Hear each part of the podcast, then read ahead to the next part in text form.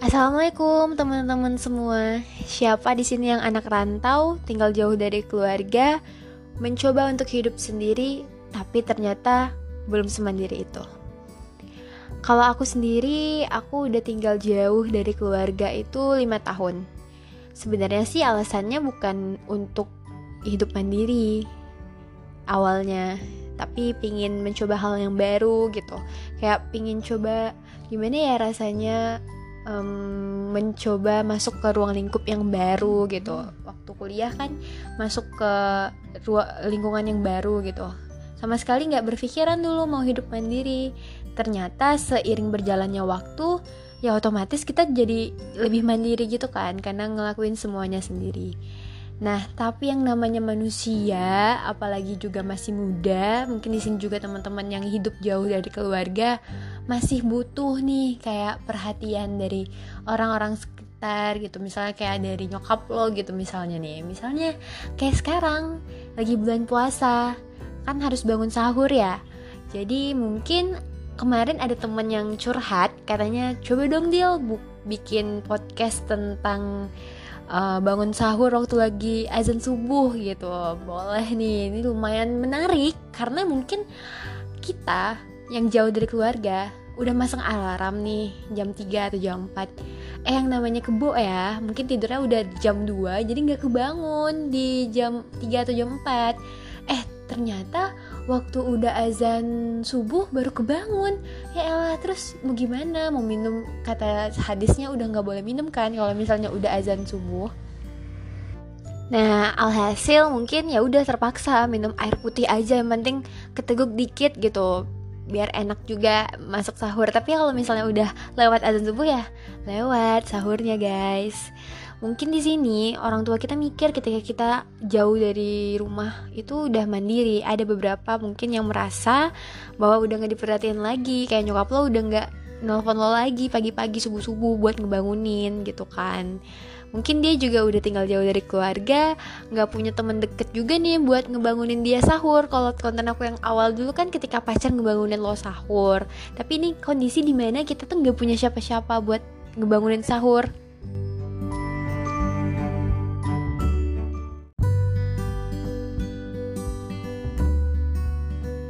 dan mungkin gak terbiasa juga kali ya buat bangun subuh. Mungkin biasanya bangun jam 6 gitu. Jadi langsung siap-siap ke sekolah atau ke kantor gitu kan. Nah jalan keluar buat kita yang susah banget buat bangun sahur adalah dengan tidur lebih cepat di malam harinya. Terus jangan lupa deh baca doa sebelum tidur dan baca tiga kul supaya kita bisa bangun di jam yang kita mau. Jadi setelah kita baca surat tiga kul itu langsung berdoa ya Allah aku ingin bangun jam 3 gitu. Insya Allah kebangun. Aku sering nyobain itu dan berhasil. Jadi baca bismika Allahumma ya bismika amutu terus baca kul wahad terus kul auzubirobinas terus kul ya kafirun atau surat kul yang lain terus tidur deh sambil berharap kalau bisa dibangunin jam 3 subuh dan alhamdulillah aku kebangun jam 3 subuh Nah, untuk anak rantau lain, duka kita nggak cuma sekedar susah bangun sahur ya, masih banyak ya, apalagi sekarang di tengah pandemi COVID-19, bandara di Jakarta itu sempat ditutup karena PSBB. Tapi dengar-dengar berita nih ya, katanya bandaranya dibuka lagi.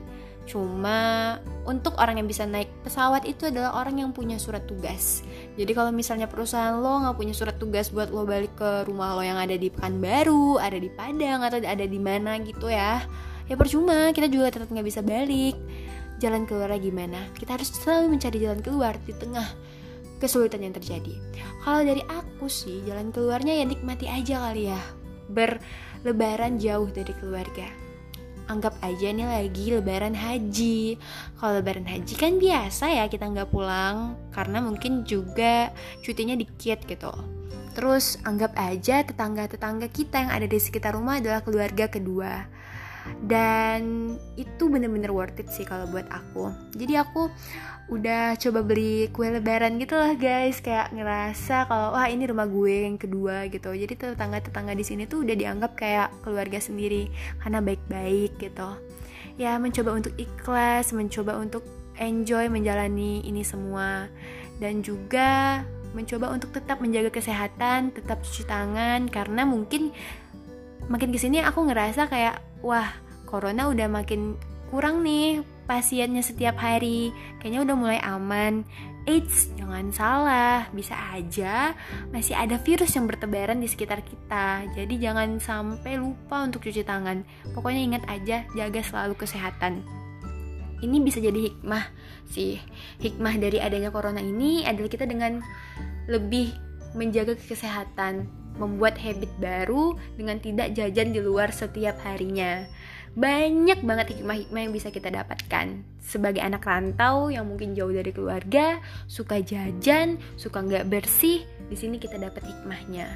Jadi buat anak rantau di luar sana yang mungkin rantau dari Padang, dari Pekanbaru atau dari Jakarta ke luar negeri, kalau ada ya pokoknya kita harus berbesar hati, harus legowo sama kejadian yang ada sekarang karena ingat lagi COVID-19 ini adalah pandemi yang lumayan besar dampaknya untuk seluruh dunia, bukan cuma untuk kita yang jauh dari keluarga.